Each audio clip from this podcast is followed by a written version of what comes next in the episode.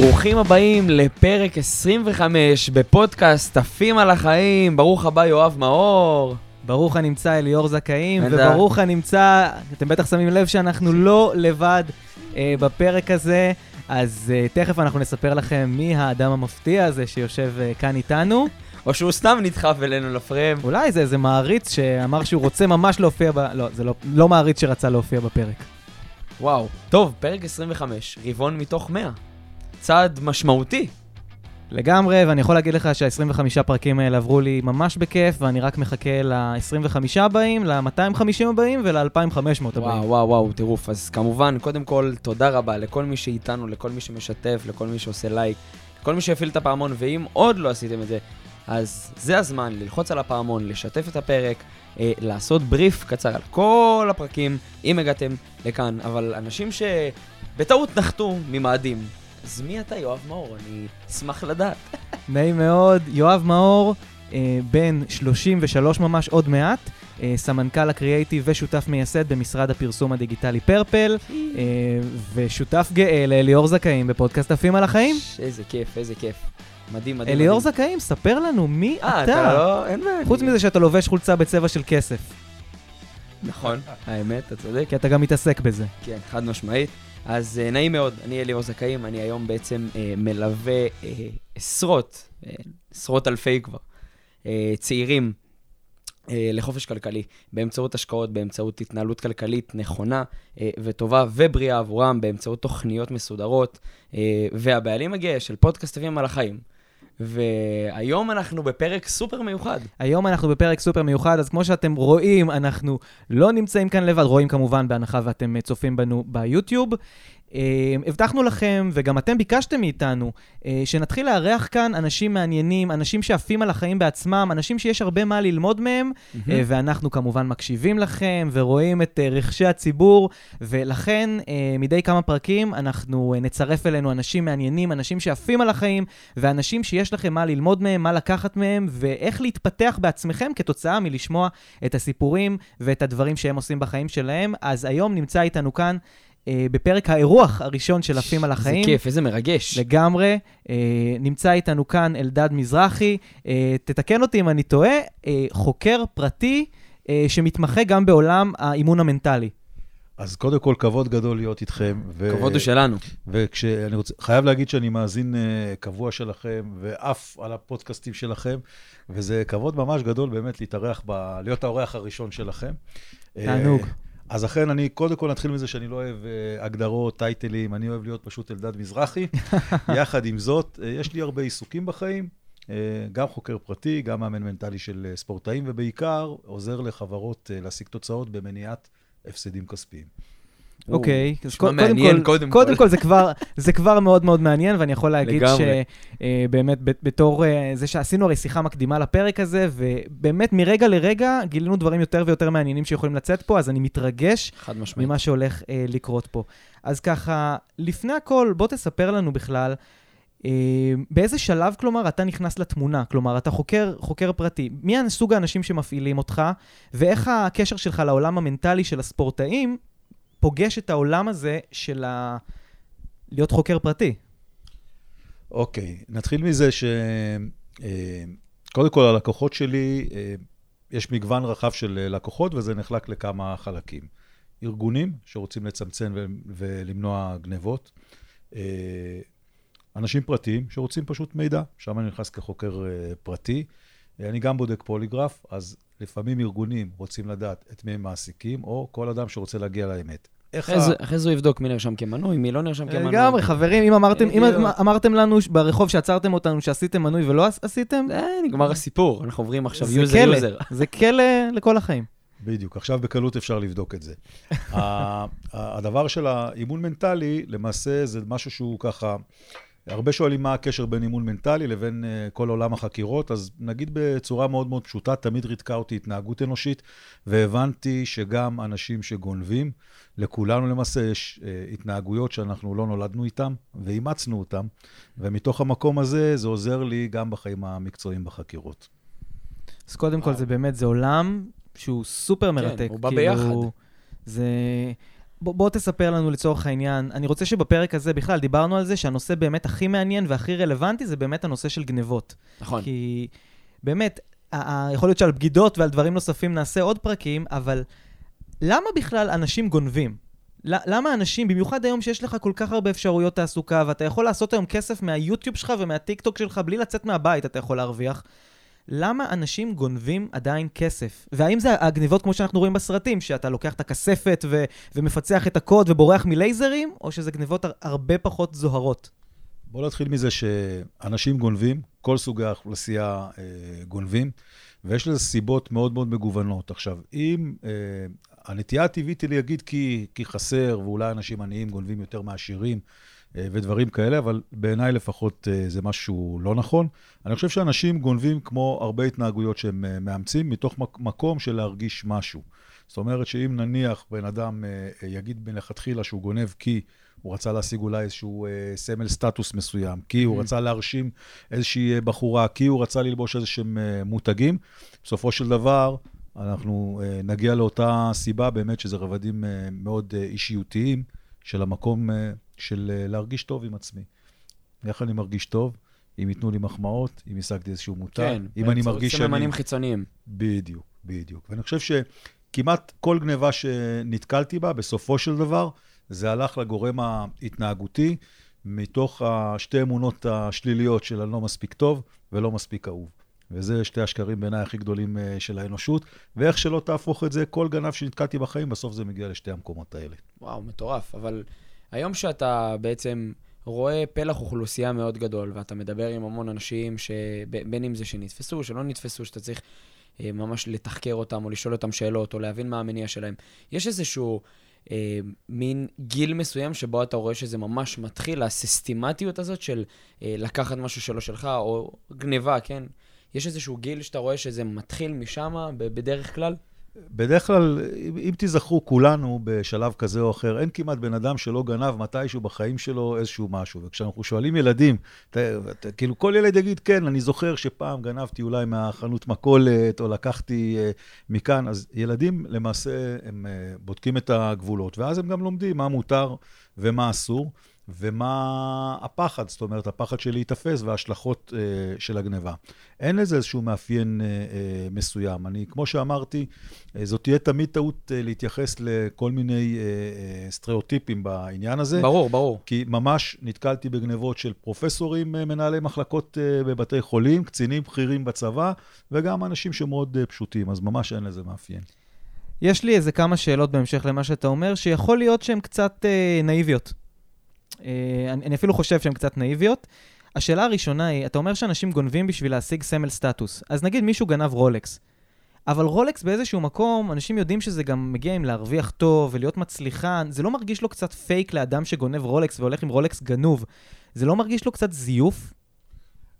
תראה, זאת שאלה, אתה יודע, מאוד פילוסופית בעניין הזה, כי כמעט כולנו, או אנשים בדרך כלל, הם לא ממש מרגישים שהם שלמים. אנחנו חיים בסוג של עולם שהוא מאוד מאוד כאילו מזויף. תראה מה קורה, אנחנו עושים לנו לייק בפייסבוק, אז אנחנו מרגישים טוב, כן. אוקיי? ואנחנו כל הזמן מחפשים את האישורים החיצוניים כדי uh, להרגיש טוב. אז גם שעון רולקס זה סוג של אישור uh, חיצוני למחסור שיש לי מבפנים. לא, כי אתה אמרת שאנשים גונבים בשביל סמלי סטטוס. מילא אם זה היה כדי למכור את הכסף ואז לאכול מהכסף הזה, אבל אתה אומר שהם רוצים את הסטטוס של ללכת עם משהו, גם אם הדבר הזה גנוב. כן. ולי זה חידש, כי אני חשבתי סיב- שאנשים רוצים לאכול פשוט. לא, זה גם מאותה סיבה שבן אדם יכול עכשיו אה, לא לאפשר לעצמו את אותו אמצעי ולפרוס אותו להלוואה, לפרוס אותו לתשלומים של 300 תשלומים, שהוא לא יכול לאפשר לעצמו כרגע איזשהו רולקס או רכב מסוים, והוא פורס אה, תשלומים עד גיל 170. אבל פה אתה מגלגל את זה על האני העתידי שלך, אתה נכון. לא מגלגל את זה על מישהו אחר.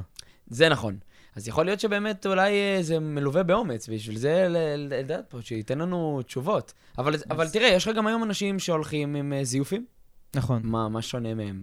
האם הם מזייפים לעולם החיצוני? אז היה? היה עדיף לו לקנות באלף שקל את הרולקס המזויף, ולא לגנוב רולקס אמיתי משמעית. ולהסתכן בתפיסה. זה מה שאני חושב, שלפעמים זה פשוט לא חכם. למה באמת לא לקנות זיוף, לצורך העניין של מותג פרימיום כלשהו, אבל לגנוב אותו כן? כי מה זה אומר עליך אם לקחת מוצר שהוא uh, מזויף? אה, הבנתי. שאתה עדיין לא שווה ערך כמו אדם שיש לו את המוצר האמיתי. יכול להיות. זה קטע, לא, כי זה מוזר. זה, זה מציק לאדם לדעת שיש לו זיוף, אבל זה לא מציק לו לדעת שהוא גנב את זה ממישהו אחר. זה, זה פילוסופיה. שיהיה לי קשה להתחבר אליה, אבל אמרתי שיש לי עוד שאלה אה, אה, נאיבית. אז השאלה הנאיבית השנייה שלי, למה בכלל צריך אותך אם יש משטרה? נכון, זה מצחיק. כולם עזבו את הצ'אט. אני לא, אני לא רוצה לדבר על אה, מערכת אכיפת החוק אה, במדינת ישראל ומערכת אה, המשפט, כי יש לי שם הרבה חברים ואני לא רוצה להעליב אף אחד, אבל אה, בוא נגיד שבסופו של דבר, למה צריך אותי? אה, קודם כל צריך אותי כדי למנוע בעיקר את הגנבות האלה, ותמיד עדיף אה, ללכת על תורה שהיא מונעת את הגנבות ולא לתפוס אה, גנבות. שתיים, בדרך כלל, אם אתה רוצה להחזיר את הנזק כבעל עסק, הסיכוי שהנזק יחזור באמצעות המשטרה הוא קטן הרבה יותר מאשר אם אתה תשב עם הבן אדם, תראה לו שיש לו הרבה מה להפסיד ותגיע איתו להסדר שהוא אני, יחזיר את אני. חשבתי שההפך הוא הנכון, שדווקא המשטרה היא פועלת על מנת להחזיר את, ה, את המוצר, את, ה, את הכסף, את הכמות. אז, אז, אז, אז טעות בידיך, אדוני. טעות, טעות גדולה מאוד, זה לא, בדרך כלל זה לא קורה. אין יום ש... אה, באמת, בואו, אנחנו חיים במדינה שיש למדינת ישראל כמדינה ולנו כחברה בעיה מאוד מאוד רצינית עם הכוח אדם של המשטרה ועם תקציבים, מהמם. ולמעשה, בדיוק לוואקום הזה נכנסים גם קציני ביטחון, גם אה, חוקרים פרטיים, בהיעדר אה, אה, גורמי אכיפה, אז אנחנו נכנסים לתוך הוואקום הזה ומבצעים את העבודה בסופו של דבר. מטורף, מטורף, מטורף, מטורף. והיום, אה, יש לך איזשהו, בעצם, אני, אני אשאל את זה ככה, איך אתה היום יושב מול, תראה, זה, זה, אני רק חושב על זה, וזה קשוח לבוא, לשבת עם בן אדם, לתחקר, לשאול, לגעת בו, לדבר איתו, להבין מה, מה מניע אותו, זה, זה לא פשוט בכלל. זה... אבל רגע, זה... עוד לפני שהוא נוגע בבן אדם, איך, איך בכלל הבן אדם הזה, כלומר, באיזה שלב מערבים אותך? כשמראים לך, הבן Mm. אדם הזה עובד אצלי והוא אה, גנב ממני, או בשלב ש... כלומר, באיזה שלב אתה נכנס לתמונה? אוקיי, אז יש הרבה שלבים. יש את השלבים שאומרים, תשמע, זה וזה גונב, אה, ויש לנו הוכחות, מצלמות או כל הוכחה כלומר, אחרת. חנות שמראה לך עובד שעכשיו גונב. כן. זאת, זאת אפשרות אחת. אפשרות שנייה, זה שיודעים שמשהו נגנב, או אה, ספירות מלאי שמגלים פערים מאוד מאוד אה, גדולים, ואומרים, מישהו פה כנראה גונב, בואו נראה אה, אה, מי זה. אז עכשיו המצלמה תפסה אותי, כמו שאליאור שואל, אתה צריך לשבת איתי ולהוציא ממני וידוי שגנבתי. עכשיו, איך זה קורה? אוקיי, אז נתחיל מזה שאני אעשה הכנה מאוד מאוד מדוקדקת לגביך. אני ממש ממש אכיר כל פרט ופרט. איפה אתה קונה בגדים, מי המשפחה שלך, מה המקומות העבודה שלך. אני רוצה לדעת עליך כמעט, כמעט הכל לפני שאני ניגש לדבר איתך, כי ככה יהיה לי יותר קל להכיר אותך ולהבין אותך גם כן, אולי גם למה נתת צידוק למעשה הזה. כשאנחנו מגיעים לשלב הזה, בדרך כלל אני יכול לגלות לכם אה, איזשהו אה, סוד ככה מחדרי החקירות, זה לא חדרי חקירות שיש כזה מנורה שמתנדנדת, השיחה לרוב היא בצורה מאוד מאוד אה, טובה. כמעט, אני חושב, אם הייתי יכול לשים איזושהי סטטיסטיקה, ב-99% מהמקרים, אני לא צריך להראות אפילו לגנב את המעשה גניבה במצלמות. הם מודים הרבה קודם. כשהם מבינים שאני יודע ה... שהם גנבו, הם מאוד מתביישים באותו רגע. האומנות שלי או החוכמה שלי זה להביא אותם למצב הזה שהם מבינים שהם נתפסו. איך עושים את זה? אה, זה גם קצת סודות אה, מקצועיים, אבל לא רק, אפשר גם לחשוף פה אה, לפעמים כמה דברים. וואו, וואו, בטח הוא משתמש באלימות. סתם.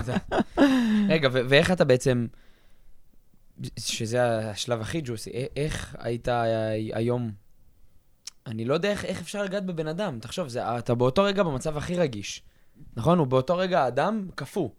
כאילו, הוא יודע מי אתה, מה אתה, מה עשית, למה עשית, כמה עשית, איך עשית. איך אפשר לגשת לבן אדם כזה בכלל? כאילו, איך הוא בכלל גורם להיות, אה, להבין שאתה בכלל בא לטובתו, או בא לעזרתו, או בא לדבר איתו, ולא בא בכלל רק להרוס לו את החיים. כאן למרות, נכנס, למרות שזה באמת האחריות שלו, חד משמעית, אבל איך בעצם, איך אתה פה- נוגע באנשים? פה בדיוק נכנס האלמנט המנטלי, לפחות לגישה שלי ולתפיסה שלי, שאדם וההתנהגות שלו זה שני דברים אה, שונים. וכשאני מגיע ומדבר עם אנשים, אז אני מנסה להבין את הסיבה באמת, למה הם, את הסיבה העמוקה, למה הם אה, גנבו. מהמקום הזה, אני למעשה עושה הפרדה בין ההתנהגות של הבן אדם לבין אה, הבן אדם עצמו. מי שמכיר את עולם ה-NLP אז יודע את המודל הזה בצורה מאוד מאוד טובה. ולמעשה, מה זה אומר אה, בפועל? מה שזה אומר בפועל, שאני אומר לבן אדם, אתה לא נולדת גנב. אוקיי? אף אחד לא נולד גנב. אתה אימצת את ההתנהגות הזאת בגלל איזשהו פחד או אמונה כלשהי פנימית שיש לך, שלמעשה נועדה לתת לך איזשהו רווח מסוים. כן, זה יכול להיות שזה גם נובע מאיזושהי תודעת חוסר, שלא יהיה לי יותר בחיים, ואז אני צריך לקחת. בהחלט. זה יכול, זה, זה יכול לנבוע גם מתודעת חוסר, אבל זה בדיוק המקום של האמונות המקבילות והסיפורים שאנשים מספרים לעצמם במקום הזה. וכשאתה מאמת אותם עם, ה, עם הדבר הזה, שם גם יש את העניין הזה של, ה, של השבירה. שם, כשהבן אדם מודע לזה שהוא לא נולד בצורה הזאת, הוא לא באמת uh, גנב, אלא הוא אימץ את ההתנהגות הזאת, אתה רואה את הרגע הזה, השברירי הזה, שהבן אדם כאילו ממש מצטער באמת על, ה, על המעשה הזה. זה רגעים uh, uh, לפעמים קורעי לב. Uh, עד היום אני כבר כמעט 30 שנה במקצוע, והם מאוד מאוד uh, מרגשים, אנושיים. טרגדיות לפעמים של אנשים, בעלי משפחות, נשואים, ילדים, שהם אה, למעשה נמצאים בחדר אחד איתך. וזה הרגע אולי הכי משפיל בשבילם בחיים, שהם תופסים את הראש של, על מה שהם uh, עשו למעשה. Uh, וכאן במקום הזה, כאן במקום הזה, uh, uh, באמת זה, זה רגע שאתה צריך לגלות המון uh, רגישות, ולהיות עם הבן אדם, קודם כל כבן אדם. אני תמיד מזכיר לעצמי שאני לא בית משפט. ואני לא משטרה, ואני לא בא לעשות איזשהו צדק או משהו כזה, אני בסך הכל בא להביא תוצאות, ובסוף, בסוף, בסוף, אם נחשוב על זה, זה רק כסף או רכוש, והמטרה היא עסקית. ולכן, מהמקום של המטרה העסקית, אני רוצה שהבן אדם ישיב למעשה את, ה, את, ה, את הכספים, לפעמים מגיעים איתם להסדרי חובות, הלוואות ודברים כאלה, וזה בדיוק מצטרף למקום למה לא תמיד מערבים משטרה.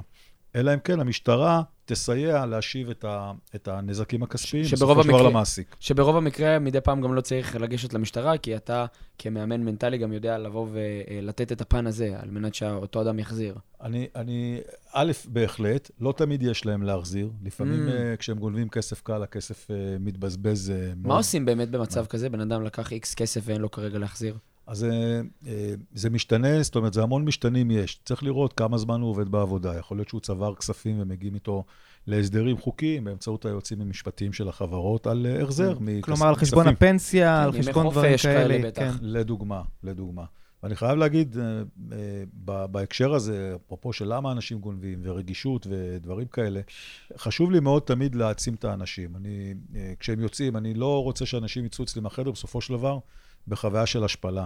לאחרונה היה לי איזשהו מקרה, אה, ממש בחורה צעירה, בת 20 אה, וקצת, שהייתה גונבת כספים אה, מהקופה, ובאתי והראיתי לה את המעשי גניבה, והיא הודתה בהכל, ואז כשהיא רצתה לעשן סיגריה בחוץ באותו איזשהו מקום, ושם היה כזה רגע של small talk כזה, של היא מעשנת סיגריה, ואני מדבר איתה ושואל אותה על החיים שלה. והיה שם סיפור ממש קורע לב, אה, בחורה שהייתה מאומצת מגיל מאוד מאוד צעיר, עם אבא אלים, אה, אימא שאלכוהוליסטית, אה, ועוד הרבה מאוד וואו, סיבות. איזה דברים קשוחים. גדלה בפנימיות, ומהמקום הזה היא למעשה רצתה להשיג משהו, היא רצתה להרגיש טוב, היא רצתה להרגיש שהיא עצמאית, היא רצתה להרגיש שהיא יכולה להסתדר לבד בעולם הזה. לכן זה תמיד הולך לעולם הזה של, של להרגיש איזשהו משהו. היא הבינה שהיא עשתה איזושהי טעות. אני לפחות, הלב שלי ממש יצא אליה, ומהמקום של להעצים אותה, שאפשר גם דברים אחר, אה, אחרים לעשות, והפניתי אותה לאיזושהי אה, קולגה שתסייע לה למצוא את מי שהיא באמת. ואתה חושב שדבר כזה או תהליך כזה יכול לבוא ולשנות לה את, ה, את, ה, את הפסיכולוגיה ההתנהגותית שלה לגבי גנבות, או לגבי לקיחת דברים שלא שייכים לה? אה, לפעמים כן ולפעמים לא. במקרה הספציפי הזה, אין לי ספק אה, שעם עבודה נכונה היא תעשה את, ה, אה, את השינוי mm. הזה. אה, זה אומר שכל גנב יכול להפסיק להיות גנב במידה והוא רוצה ומחליט לעשות איזשהו שינוי. כמו כל אלכוהוליסט, מכור לכל... הבנתי, אוקיי.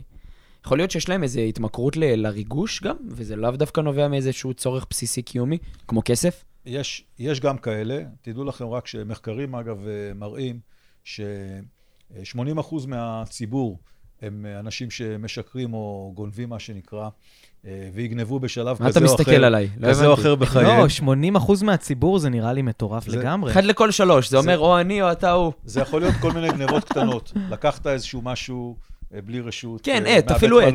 עט. אה, אתה הולך בסופר ועושה סיור. אם זה עטים או. מגבות או דברים כאלה מבתי מלון, כולנו צריכים לשבת חד בכלא. משמעית. אתן לך טיזר, אני הולך להוציא מוצר שהולך להיות בו דף שלם רק על למה לא לגנוב מבתי מלון. יאללה. אז, אז תחשוב על זה שהדברים הקטנים של, שלוקחים זה דברים קטנים, אז, אז כאילו לא נתפסים כאיזושהי גניבה, אבל אם תלך ל, ללשון החוק, ה- לא יודע מה, לפי uh, המילון, מה זה באמת uh, גניבה? כן, זה, לפי הספר. אז זה דבר שניטל מבעליו ללא רשות. עכשיו, כן. כל עשרה אחוז... הצופים פה עם תיקים פליליים. בדיוק. שעשרה אנשים מה, מה, מה, מהאוכלוסייה, מהציבור, הם אה, כאלה שהם ישרים באופן מוחלט, ויש עוד עשרה אה, אחוז אה, מהציבור שהם מושחתים לגמרי, גנבים, פליליסטים. שזאת ההתנהגות. יהיה לך. קל מאוד למצוא אותם, דרך אגב, בכנסת ישראל. יש לי, יש לי ש... עוד, עוד בפינת השאלות הכפולות שלי. אז שאלה ראשונה, מתוך שתיים, שמשלימות אחת את השנייה. מה בעצם היקפי הנזק שעובדים עושים היום? שעובדים, אתה יודע מה, לא רק עובדים, שבכלל גנבים שנכנסים היום לעסק, לצורך העניין סופרמרקט, מה היקף, מתוך ההכנסות של סופרמרקט, כמה בערך אה, יוצא שאנשים שעוברים, מרימים, אתה יודע, פתאום איזה תפוח, מרימים אה, בתוך החולצה איזה אננס, גונבים, וכמה מתוך זה זה עובדים של המקום, שככה בהעלמת עין פותחים את הקופה ולוקחים כסף. מה היקף הנזקים של גנבות בימינו לעסקים? שאלה מצוינת, ובואו נדבר תכלס ביזנס. לצערי הרב, אה, רוב המנכ"לים וסמנכ"לים אה, של הארגונים לא בקיאים במספרים של, ה, של העסק שלהם, אה, כולל? העס, כולל העסקים הכי מפורסמים וסקסיים שאתם מכירים.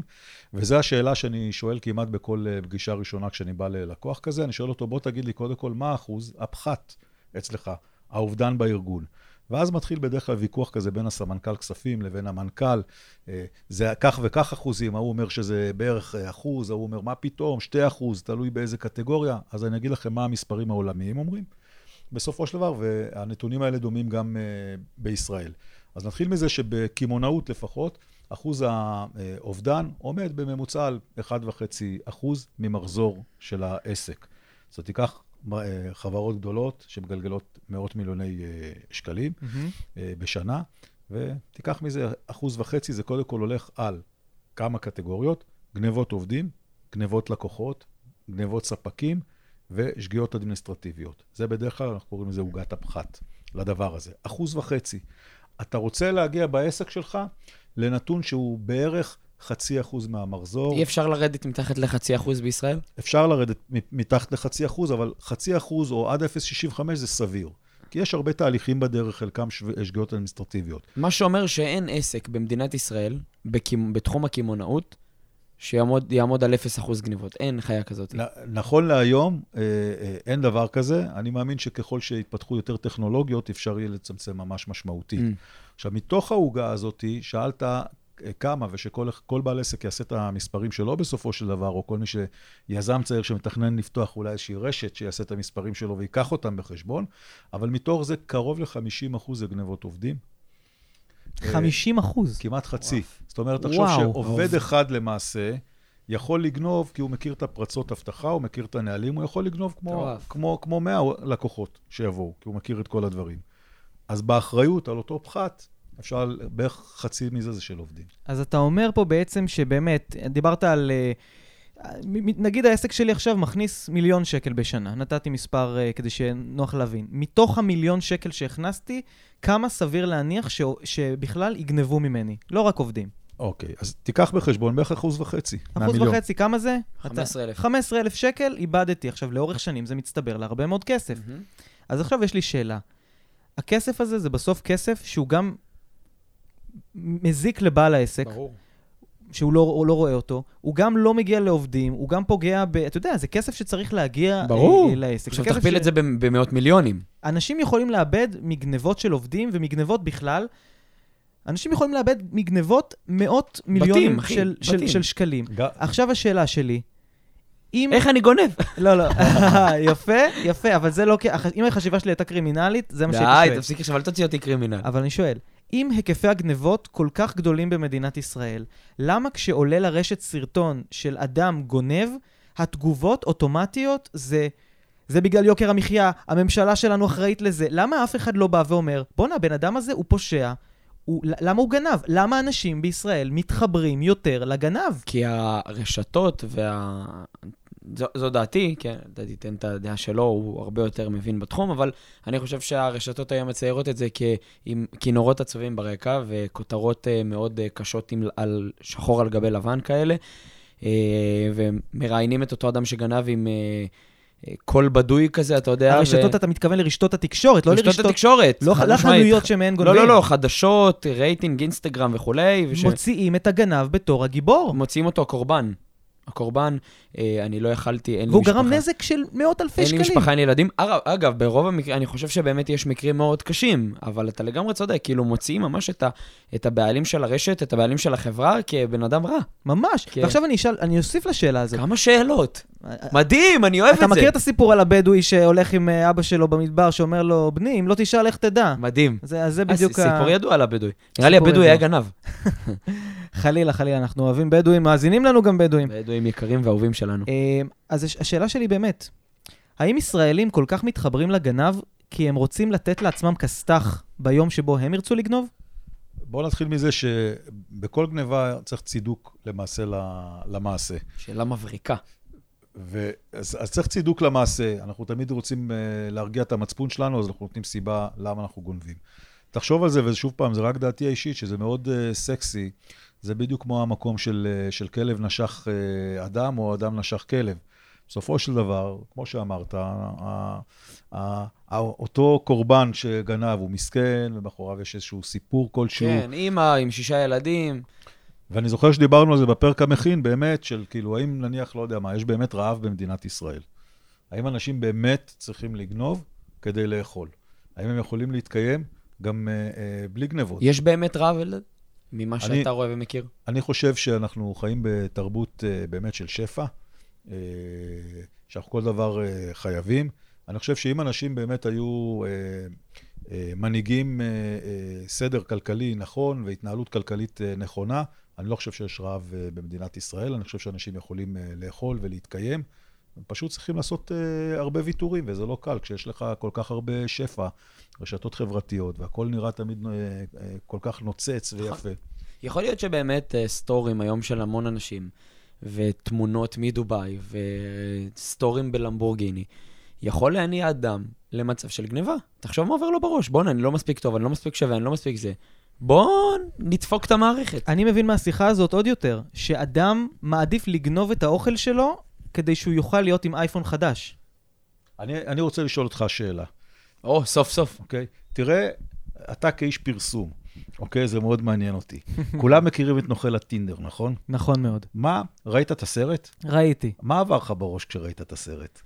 עבר לי בראש, קודם כל, שהבן אדם הזה לא צריך להסתובב חופשי, אבל ידעתי שמה שיקרה זה שהוא יהפוך להיות כוכב על, ואכן צדקתי, הוא הופך, הוא היום כוכב על לגמרי, הוא מוביל בטיק טוק, יש לו מאות אלפי לייקים, והוא ממשיך להסתובב בחוץ עם למבורגיני ולשחק אותה את הפוזה של המצליחן, ויותר מזה, גם מזמינים אותו לראיונות באופירה וברקוביץ'. מנרמלים את הגועל נפש הזה, זה בעיניי הדבר הכי גרוע שיכול להיות, וזה אגב, זה מסביר אולי את השאלה הקודמת שלי. למה כל כך אנשים מתחברים לגנב? כי בסוף הגנב הופך להיות פה הכוכב. נכון, זה בדיוק מה שקרה גם בעולם המכירות.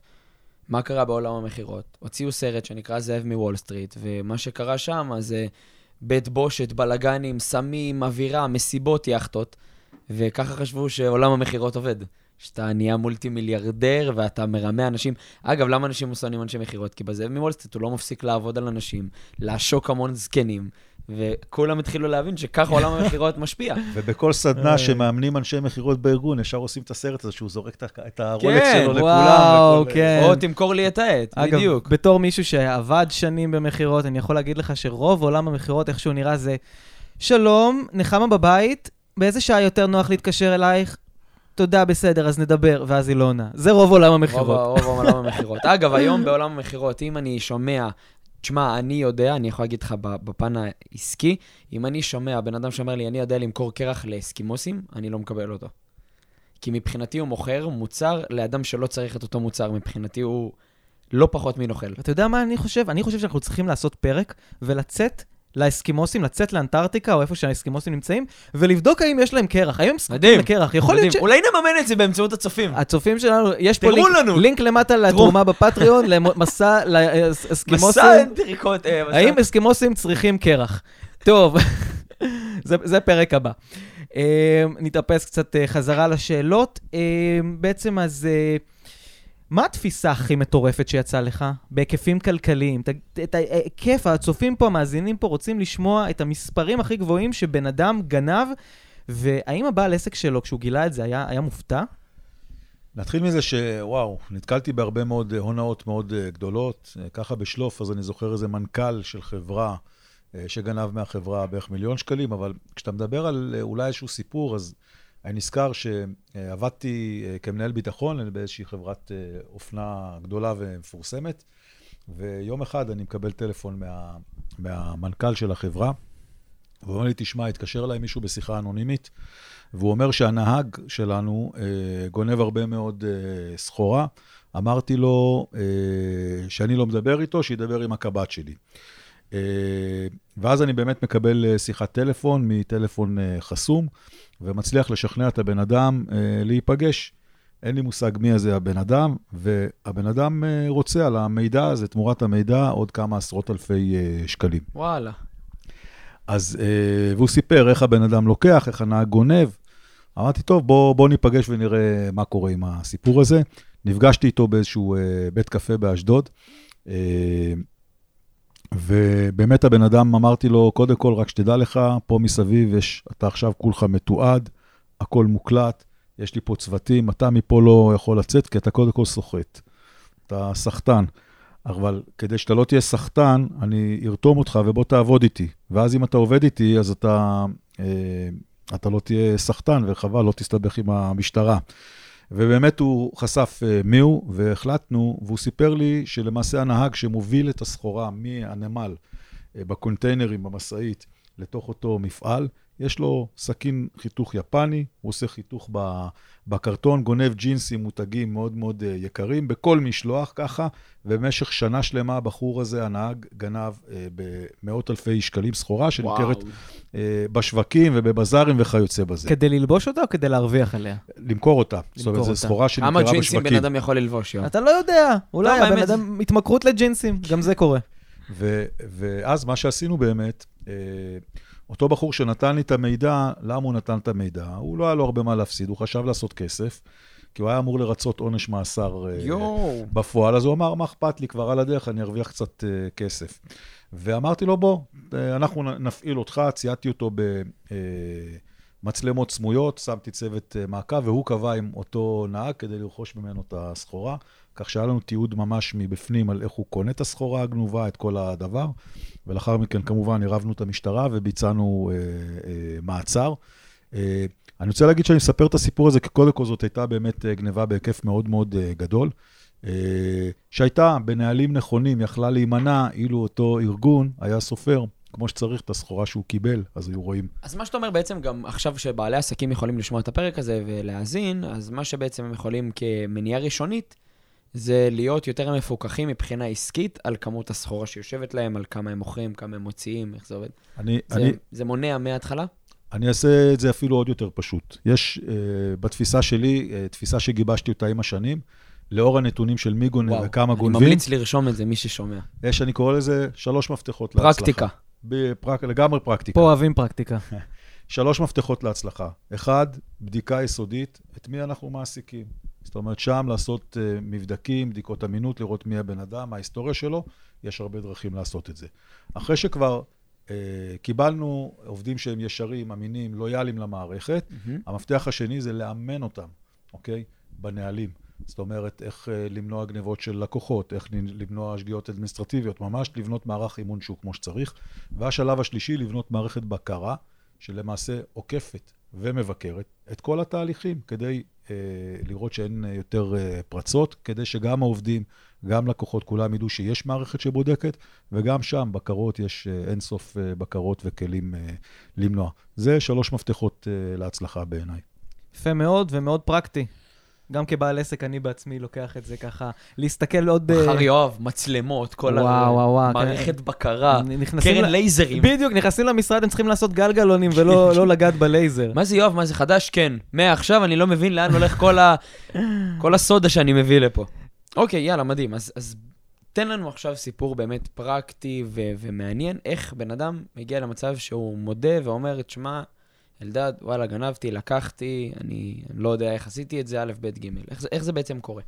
אז uh, סיפרתי לכם מקודם שאני מאוד מקפיד על הכנה מאוד מאוד מדוקדקת בלדעת מי הבן אדם, מה המאפיינים של הגנבות ואיך הוא גנב. אני חייב לדעת, הערת כוכבית קטנה, מי שרוצה לגנוב, שידע לעשות את האינסטגרם שלו חסוי. uh, אפשר לאתר כל דבר. uh, לאחרונה איתרנו ככה גנב שמכר אה, סחורה באי-ביי וחשפנו גם את, ה, את הפרטים שלו, הצלחנו לגלות. יש דרכים להכל, העולם הזה שקוף לגמרי. מטורף. אה, אני רק אז רוצה להגיד שבאמת אה, נקטע לי חוט המחשבה. אה, דיברנו על, אז באמת על, על איך גורמים אה, לבן אדם לצורך העניין. אז הכנה מאוד מאוד מדוקדקת, שאני מכיר אותו טוב טוב, ואיך הוא גנב, אני חייב לדעת את זה בדיוק. מה שאני נוהג לעשות, אני מדבר עם הבן אדם, ואני גורם לו לשקר. זאת אומרת, אני מדבר איתו, ואני רוצה שהוא ישקר. אני יודע בדיוק במה הוא משקר, ואני גורם לו שהוא יגיד אה, שהוא לא עשה דבר כזה או אחר. ואז אני תופס אותו בשקר. כשאני תופס אותו בשקר, זאת הרגשה מאוד מאוד אה, לא נעימה, כי אז הוא נתפס כשקרן, אחרי שהזהרתי אותו שהוא חייב להגיד את האמת ולגל, ו, ולהיות אה, אמין בתשובות, כי אני כבר יודע למעשה את התשובות. מאותו רגע הכל נפתח, בן אדם מרגיש אשמה, בושה. אז הוא נפתח. בפניך. כן, הוא מבין שהוא לא יכול להתחמק מזה באותו רגע, ואז הם כבר מודים בהכל בדרך כלל. איך גורמים לאדם לשקר? yes, no questions כאלה? לא, כאילו... יודע- תחשוב שהוא יודע עליו, הוא עושה עליו תחקיר לפני. פתאום שואל אותו, איך קוראים לאמא שלך רוחמה? למה רוחמה? קוראים לה רבקה. אבל למה? מאיפה לדעת שהוא ישקר לגבי השם? אה, כאילו זה כמו שאני אגיד לך, ליאור, אז אתה בעצם, אה, אתה, יש לך וילה בפתח תקווה, נכון? אה, ואתה עושה, עושה לי כן. אז כאילו, אה, אה, אבל אז אחרי זה אני בעצם מראה לך שיש לך בכלל וילה ברמת גן. כלומר, אני אתה אשמח מבין? לווילה ברמת גן במקום פתח תקווה. אשמח. לא, אבל אתה, אתה, מבין- אבל אתה אמרת בתור התחלה כן על הפתח תקווה. ואז הוא יכול אולי להגיד, אה, לא, לא שמעתי נכון את השאלה. כן, כשהוא- בדיוק, הוא יכול לעשות את ההתחמקויות ה... כלומר, איך גורמים לבן אדם לשקר במתכוון? בדרך כלל זה יהיה משהו שהוא אה, יותר על, על, על מאפייני הגניבה. הרי הבן אדם לא... חקירה זה תהליך שקורים בו שני דברים. הנחקר מנסה ללמוד אותי כחוקר מה אני יודע, אוקיי? באמת להיות זבוב על הקיר. וואי, וואי, וואי. ואני כחוקר, מן הסתם, לא תמיד יודע את כל הדברים. אני יודע חלק אה, גדול מהדברים, אבל לא את הכל. וזאת למעשה החקירה. אז אה, מה שקורה, שאני שואל איזושהי שאלה, נניח לגבי איזשהו נוהל, שאני יודע שאם הנוהל הזה לא, לא קוים ובגלל זה הבחור גנב, אז אה, הוא יודע שהוא צריך לקיים את הנוהל הזה, ולכן הוא לא יגיד שהוא לא קיים את הנוהל, כי אז המשמעות היא שהוא גנב. אז הוא ישקר בנושא הזה, ויגיד, כן, בטח, אני אה, אה, אה, בודק זיכויים, אה, ביטולי עסקה נניח.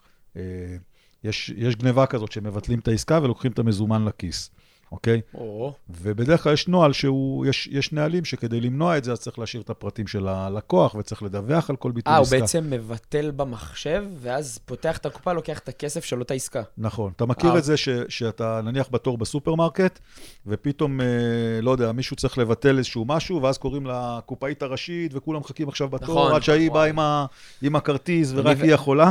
מאז אני ויואב עברנו לאונליין. אוקיי. אה, לא מתקרב יותר תורים בסופר. פיזיות. אז, אז זה חלק ממגבלות שלמעשה נותנים, כדי שלא כל אחד יוכל לגעת בקופה, אלא שהקופה רק אה, תדפיס כרטיס, כסף. אה, זה נקרא כרטיס אה, מנהל. כרטיס מנהל, בדיוק. אז אם אנחנו יודעים שיש נוהל כזה לצורך העניין, והגנב בא ואומר, כן, כל פעם שיש דבר כזה, אני קורא למנהלת. אבל אני רואה בתחקיר שעשיתי שיש דווקא במשמרת שלו ובמצלמות הרבה אירועים חריגים כאלה, אז אני אשאל אותו על זה. הוא יכחיש את הדבר הזה, ואז אני אגיד לו, אבל למה אתה משקר? כי אמרת לי שעשית נניח לפני שבוע, אבל הנה, גם היום כבר שבדקתי יש, ויש פעמיים ביום או שלוש פעמים ביום, אז בוא תכלס, ואני לא, רוצ- לא נעים לי להראות לך את זה.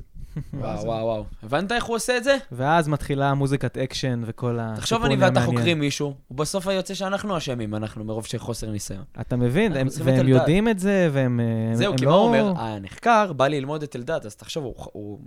המוח שלו חושב. אתה גם לרוב כשאתה עושה פשע, אתה מגיע הרבה פעמים ממקום שאין לך מה להפסיד. נכון. ואז אתה עוד יותר יכול כבר, אתה יודע, ככה... ואני מתנדב במשטרה, אני רואה הרבה פעמים שאנשים שעשו עבירות תנועה חמורות, הם, ו- ושואלים אותם, הבן אדם מתנגש הרגע בעמוד, והוא לא יודע איך קוראים לו, והוא אומר, מה פתאום, לא שתיתי בכלל, לא זה, כלומר, לפחות תודה, לפחות, היו לי גם כאלה, דרך אגב, שבכו לגמרי ואמרו שהם מצטערים ושהם לא יעשו את זה יותר, יש הכל מהכל. מטורף.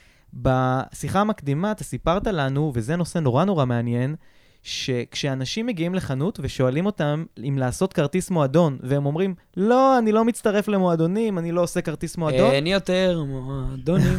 אז... אה, אז שזה הדבר שהמוכר שמציע את הכרטיס מועדון הכי היה רוצה. שזה בעצם... אה, זה- נכון, שזה עוזר, בדיוק. עוזר להם לגנוב, לגנוב ממך כשאתה לא עושה לא עושה כרטיס כרטיס מועדון. מועדון, שאותו לקוח לא מסרב להצעה. אז יכול להיות שאחרי הפרק הזה כולם ירוצו פה לעשות כרטיסי מועדון, אבל למה זה ככה בעצם? אוקיי, בוא, בוא נדבר על התחום הזה שנקרא כרטיסי מועדון. בעל העסק עושה כרטיס מועדון כי הוא רוצה לזהות את הלקוח שלו, כדי לד, אה, לדבר אותו ולהביא אותו לעסק ולפתות אותו ב, ב, בלקנות או להביא אותו לחנות, הטבות, מבצעים, הנחת יום כן. הולדת. כלי, כלי מעולה, כלי ל- אה, לגיטימי לבעל העסק, גם להכיר את ה... מי הלקוחות שלו, מה הם קונים, מתי הם קונים, איך הם נראים. מדהים. פילוח, פילוח באמת של מי הלקוח שלי. נכון. ומה שקורה, שישנם נניח, אה, עכשיו, זה שאתה חבר מועדון, על כל עסקה, יש מועדונים שאתה צובר נקודות שהם שווי ערך כסף, ואז אתה מממש אותם בדרך כלל זה עשרה אחוזים? פח, פח, פחות או יותר. מה שעובדים לפעמים אה, עושים בדבר הזה, למעשה בא לקוח לקופה, ונניח אתה עכשיו הגעת לקופה, וכמעט תמיד שואלים אותך, יש לך כרטיס מועדון? לא. ואתה הרבה פעמים אומר לא, לא. נכון? אותה עובדת או אותו עובד, לוקח את הכסף שלך, אם זה כרטיס אשראי, מזומן, כל אמצעי, אה, אה, כל אמצעי אה, כספי שמשלמים, והיא מכניסה את זה על איזשהו כרטיס מועדון פיקטיבי, או על שם של מישהו מהמשפחה שלה, ולמעשה היא צוברת את הנקודות על אותו כרטיס של אותו קרוב. עכשיו, אני רוצה לשאול אותך... הנקודות האלה הן לא נשארות לא משויכות לאף אחד, הן פשוט עוברים להיות משויכים למישהו מטעמה. בדיוק. מה שבעצם קורה, אני בא לקופה, בקופה יושבת בחורה בשם רונה, רונה אומרת לי, אתה רוצה לעשות מועדון? אני אומר לא, היא שמה את המועדון שלה. ואז היא צוברת נקודות למועדון על הפיקטיבי הקנייה שלה. שלי. נכון. אוקיי, עכשיו, אני רוצה לשאול אותך, האם שמת לב כשאתה קנית את הבגדים היפים שלך, תודה רבה. אוקיי? אה, גנבתי. סתם. האם ראית בחשבונית, אוקיי? אם, תמיד, הרבה פעמים בחשבונית רשום לכבוד מי זה. כשזה כרטיס מועדון, יהיה רשום לכבוד השם שלך, כי אתה כבר מתויג לא, במועדון. לא, לא יוצא לי לבדוק. אני בדרך כלל גם זורק את הקרקע. אני לא מסתכל על זה, אני אומר להם, תשמרי את הקבלה. זהו, כי, כי אני מאמין שכבר צריך לעבור לקבלות דיגיטליות, אבל אוקיי. אז אם לא תתחילו מסתכל. לבדוק, ופתאום תראו שרשום לכבוד רחל, אז תבין אה, הבנתי. אז אני מבין שבזמן שאני עכשיו קניתי איזה ג'ינס, אז מישהו רחל, מרמה את העסק. רחל בינתיים קיבלה ככה נקודות יפות. עכשיו, עם הנקודות האלה, בעצם היא עושה המון רכישות באותה רשת. באותה רשת, היא מממשת ולוקחת בגדים. יש כאלה שמכניסים את הנקודות כאמצעי תשלום ולוקחים מזה כסף, אבל וזהו, אני יותר לא חושף סודות של גנבים. תקשיבו, זה פשוט מטורף, זה פשוט. מטורף. אה, ובאמת, אה, יש פה סיפורים שבאמת, אם היינו יכולים לשבת עוד אה, חמש שעות, אז אה, היה מתפוצץ, ברור, מתפוצץ ברור. לנו ולמאזינים המוח. אבל קצת פרקטיקה. כי אנחנו אוהבים פה פרקטיקה, בכל זאת זה הפודקאסט שלנו, זה הפודקאסט הפרקטי המוביל בישראל, חד ותודה משמעית. ענקית זה לכל הם ה... החליטו. ואנחנו הם החליטו, את זה. ואנחנו באמת אה, עפים על זה ועפים עליכם. פרקטית, בן אדם שיושב עכשיו בבית ויש לו מחשבה לגנוב, או אפילו לבצע איזשהו, ככה, פשעון. מה היית אומר לבן אדם כזה? שעון. אל תעשה את זה. אני קורא לזה נרקומנים של כסף. ברגע שחצית את הגבול הזה פעם אחת, מהמם. כבר יהיה עוד פעם. הפעם הראשונה, תמיד זוכרים אותה, אל תעשה גם לא את הפעם הראשונה, כי אז המדרון הוא מאוד מאוד uh, חלקלק. Uh, זה אחד. שתיים, אני גם מאמין באמת שכשאדם uh, עושה משהו שהוא לא מוסרי, איפשהו זה גם פוגע לו בבריאות, זאת לפחות האמונה שלי, יש שם קונפליקט. כי כמעט כולם יגידו, תשמע, זה לא החינוך שקיבלתי, לא חינכו אותי ככה, נכון. וזה משהו מאוד מאוד טבוע בנו, ולמעשה אנשים חוצים את הקו הזה, אז יש גם כן איזשהו אה, קונפליקט פנימי. אוקיי, עכשיו יושב אדם, שכמו שאמרת, אין אדם במדינת ישראל או בעולם כולו, כפסי, כהתנהגות רגילה, שלא אי פעם לקח משהו שלו, בין אם זה עט, בין אם זה מגבת חלוק אה, רחצה בבית מלון, או בין אם זה רולקס. כל אדם לפי האומץ שלו, אני לא יודע איך, איך או מסתכלים... הטיפשות שלו. כן, או לא, לא, לא יודע איך מסתכלים על הסקאלה. עכשיו, השאלה שלי היא כזאת, אדם לדעתך, מבחינתך, שלוקח עט מבית מלון, אה, מבחינתך יש לו את אותו התנהגות ואותו רציונל כמו אדם שכרגע הרים או גנב רולקס? מבחינתך, חמישה שקלים זהים ל-50 אלף שקלים כגניבה? דין ש- פרוטה כדין 100. תראה, אה, בעיניי כן, דין פרוטה כדין מאה. יחד עם זאת, זו שאלה מאוד מעניינת, כי הרבה פעמים אני נתקל בגנבים. שאומרים לך, תגיד לי מה, אה, אם הייתי רוצה לגנוב, אז מה, הייתי מתעסק בקטנות האלה? אז כבר הייתי גונב אה, משהו משמעותי, משהו לבנות ממנו בית. מה נראה לך שאני אגנוב כזה דבר? זה הרבה פעמים תשובות של גנבים. בעיניי דין פרוטה כדין, כדין מאה. וואו. ואתה, למי אתה מתייחס יותר באסרטיביות סלש אגרסיביות, או פועל באמצעים טיפה יותר אה, קשים, אני אקרא לזה? אה, האם לאדם שגונב בהרבה מאוד כסף, אדם שגונב בפחות כסף, או, שאין איזושהי משמעות כזו או אחרת? אה, אני, אני אישית לא נותן את המשמעות מסיבה אחת פשוטה. אה, אני בן אדם מאוד אה, תוצאתי, חדור מטרה, ואני תמיד שואל את עצמי מה המטרה, מה הדבר שאני רוצה להרוויח. לפעמים אדם שגנב הרבה, אז אתה רוצה להיכנס איתו לסוג של משא ומתן כדי להחזיר, ל- להשיב לבעל העסק את הכספים ואת הנזקים, וזה אה, להיס- להיכנס לסוג של משא ומתן. ודווקא האדם שגנב קצת, לא יודע, תיקח איזושהי, איזושהי מוכר, מוכרת, שגנבו איזשהו אה, חולצה, מכנס או משהו שהוא אה, שווה עשרות שקלים או, או מאות שקלים, כדי למנוע את הגנבות אה, הבאות, לא מעט פעמים אתה דווקא שם תגיש תלונה במשטרה למען יראו וייראו. אה, הבנתי. יש משפט שאני מאוד אוהב, חזיר קטן אוכל יותר, חזיר גדול אוכלים אותו. וואו, לגמרי. אז אה, אני, אני יכול להעיד על עצמי שאני לפעמים חזיר קטן. אני לפעמים לוקח איזה סבון, או לוקח איזה... אבל בתי מלון כאלה, דין פרוטה. כדין 100. אז יכול להיות לא, שאני צריך להיכנס לכלא. אני לא יודע, אני כן. בטוח שאם תיכנס למשרד שלי עכשיו, המספריים והעטים שם כנראה גנבתי מ- מאחד החדרים האחרים במשרד, של אחד העובדים האחרים. מעולה, אלדד, אנחנו מסיימים פה, יש לך עבודה. יש פה, כן, יש פה אה. מה שנקרא case אנחנו לא יודעים study. מאיפה השעון, מאיפה זה, אנחנו צריכים לבדוק. יואב- יואב אה, צריך להשתמש ב- ב- במילים קצת שונות. הוא לא גנב, הוא רק השאיל לפרק זמן לא מוגבל. לפרק. זמן לא מוגבל. אם בן אדם בא אומר לך את זה ב- אחי, בחקירה. כל מה שעשיתי בחיים עשיתי בעשר אצבעות, פשוט לא בהכרח שלי. טוב, אני אני אהיה איתך כנה. אי אפשר לא להיות איתו כנה. באווירה בטוח, אופטימית כן. זו, מה שנקרא. לא, הוא דופק לך כזה, אתה לא מספיק כנה איתי. לא, רגע, עכשיו אני אתחיל לבחון את השפת גוף שלך, את שפת הפנים שלך, לראות באמת אה, מה קורה. אתה לא לקחת את זה, אתה לקחת את זה. תראה, אני באתי מבית שאין בו יותר מדי כסף, אוקיי? בגיל, אה, בין 9 לגיל 10, אבחנו לאמא שלי מחלה שנקראת לופוס. בעברית זה מחלה, אה, בעברית זה זאבת, דלקות פרקים, מחלה אוטונומית, אה, והמצב הכלכלי לא היה וואו. עכשיו, היה לנו מכולת, אני למדתי בבית ספר, והיה לנו מכולת ליד, מכולת, מספרה מרכז מסחרי קטן כזה, ובתוך המכולת היה כל הזמן תחלופה של בורקסים. הכי, הכי כנה. ו... וואי, איזה מביך זה. וכל הב... כל התלמידים בבית ספר, פעם בשבוע היו מביאים בורקסים. ותמיד הרגשתי outside קצת, שאין... אה, לא הייתי מקבל דמי כיס או דברים כאלה. ואני יכול להגיד לך שלקחתי פעם אחת כמה בורקסים בכיס. והיה את הבעל מכולת, אגב, אני מודה לו עד היום, נתן לי שיעור מדהים, אה, בחור בשם איציק. ואני יצאתי משם, ואז הוא אמר לי, בוא, בוא שנייה, למה אתה לוקח... ואני באותו רגע הייתי נבוך למות. עכשיו, אני רוצה לשאול אותך שאלה הכי כנה. למה עשיתי את זה? ואני יכול להגיד לך בוודאות שאני לא חושב שזה היה בגלל כסף. כי יכלתי לבוא להורים שלי ולבקש מהם, ידעתי שאין, אבל יכלתי לבוא ולבקש מהם 20 שקל, 30 שקל, אה, והם נראה, 99% היו נותנים לי. אבל למה, למה אני, אני הכי חשוף, אני שואל למה עשיתי את זה. זה מסקרן אותי. למה אתה חושב שעשית את זה? אז זהו, אני עד עכשיו התלבטתי האם זה היה בגלל שרציתי באמת להרגיש כחלק מהחבר'ה, או כחלק מהעניין של אה, אני יכול להשיג מה שאני רוצה בלי קשר לחבר'ה. כאילו, זה שיש להם, זה סבבה וזה מגניב, אבל אני יכול להשיג מה שאני רוצה בזכות עצמי. יופי. גם אם זה בלקחת משהו שהוא לא שלי לצורך העניין. מדהים, מדהים, מדהים. כמנטליסט בעצמך, אוקיי? זה מהמם. בדיוק המקום של מה אמרת עכשיו, שאתה רוצה להרגיש אהוב מול החבר'ה, להרגיש חלק מהם, למעשה, ולהרגיש שאתה מספיק טוב, שאתה יודע להשיג דברים בעצמך.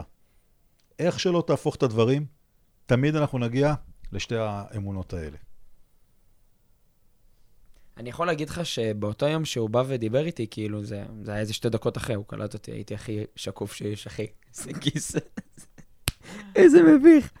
ו- וכאילו, אני גם לא ידעתי איך להתבטא, אתה באותו רגע, אתה, לא יודע מה, מה אומרים, מה עושים, מה זה. אתה לא, לא תחש- חשבת בחיים שתגיע למצב כזה שנתפסת על חם. הכי, הכי, הכי פדיחה. אז פשוט באתי, החזרתי את זה, והלכתי, ומאז לא חזרתי לשם.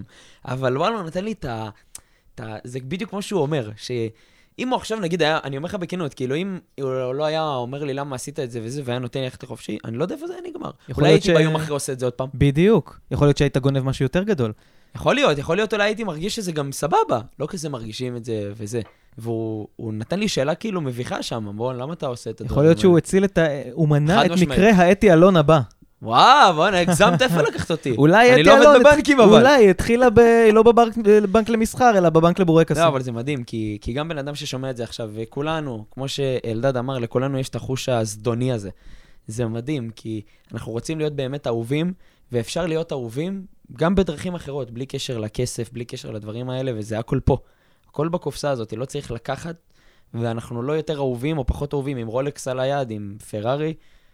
לגמרי. לגמרי, לגמרי, ואתה לגמרי מרים גם לזה שהם מוזמנים לשמוע את אה, 24 הפרקים הקודמים, ולקבל הרבה מאוד כלים איך לפתח את הביטחון העצמי ואיך לפתח וואו, את הערך לגמרי. העצמי, בלי לגנוב ובלי ללכת עם רולקס. ודרך אגב, אנחנו מאוד אוהבים רולקסים ומאוד זה, אבל אנחנו לגמרי חושבים שכל מה שאתם מציגים, כל מה שאתם רוכשים, תעשו את זה בצורה שאתם הולכים לישון איתה טוב בלילה.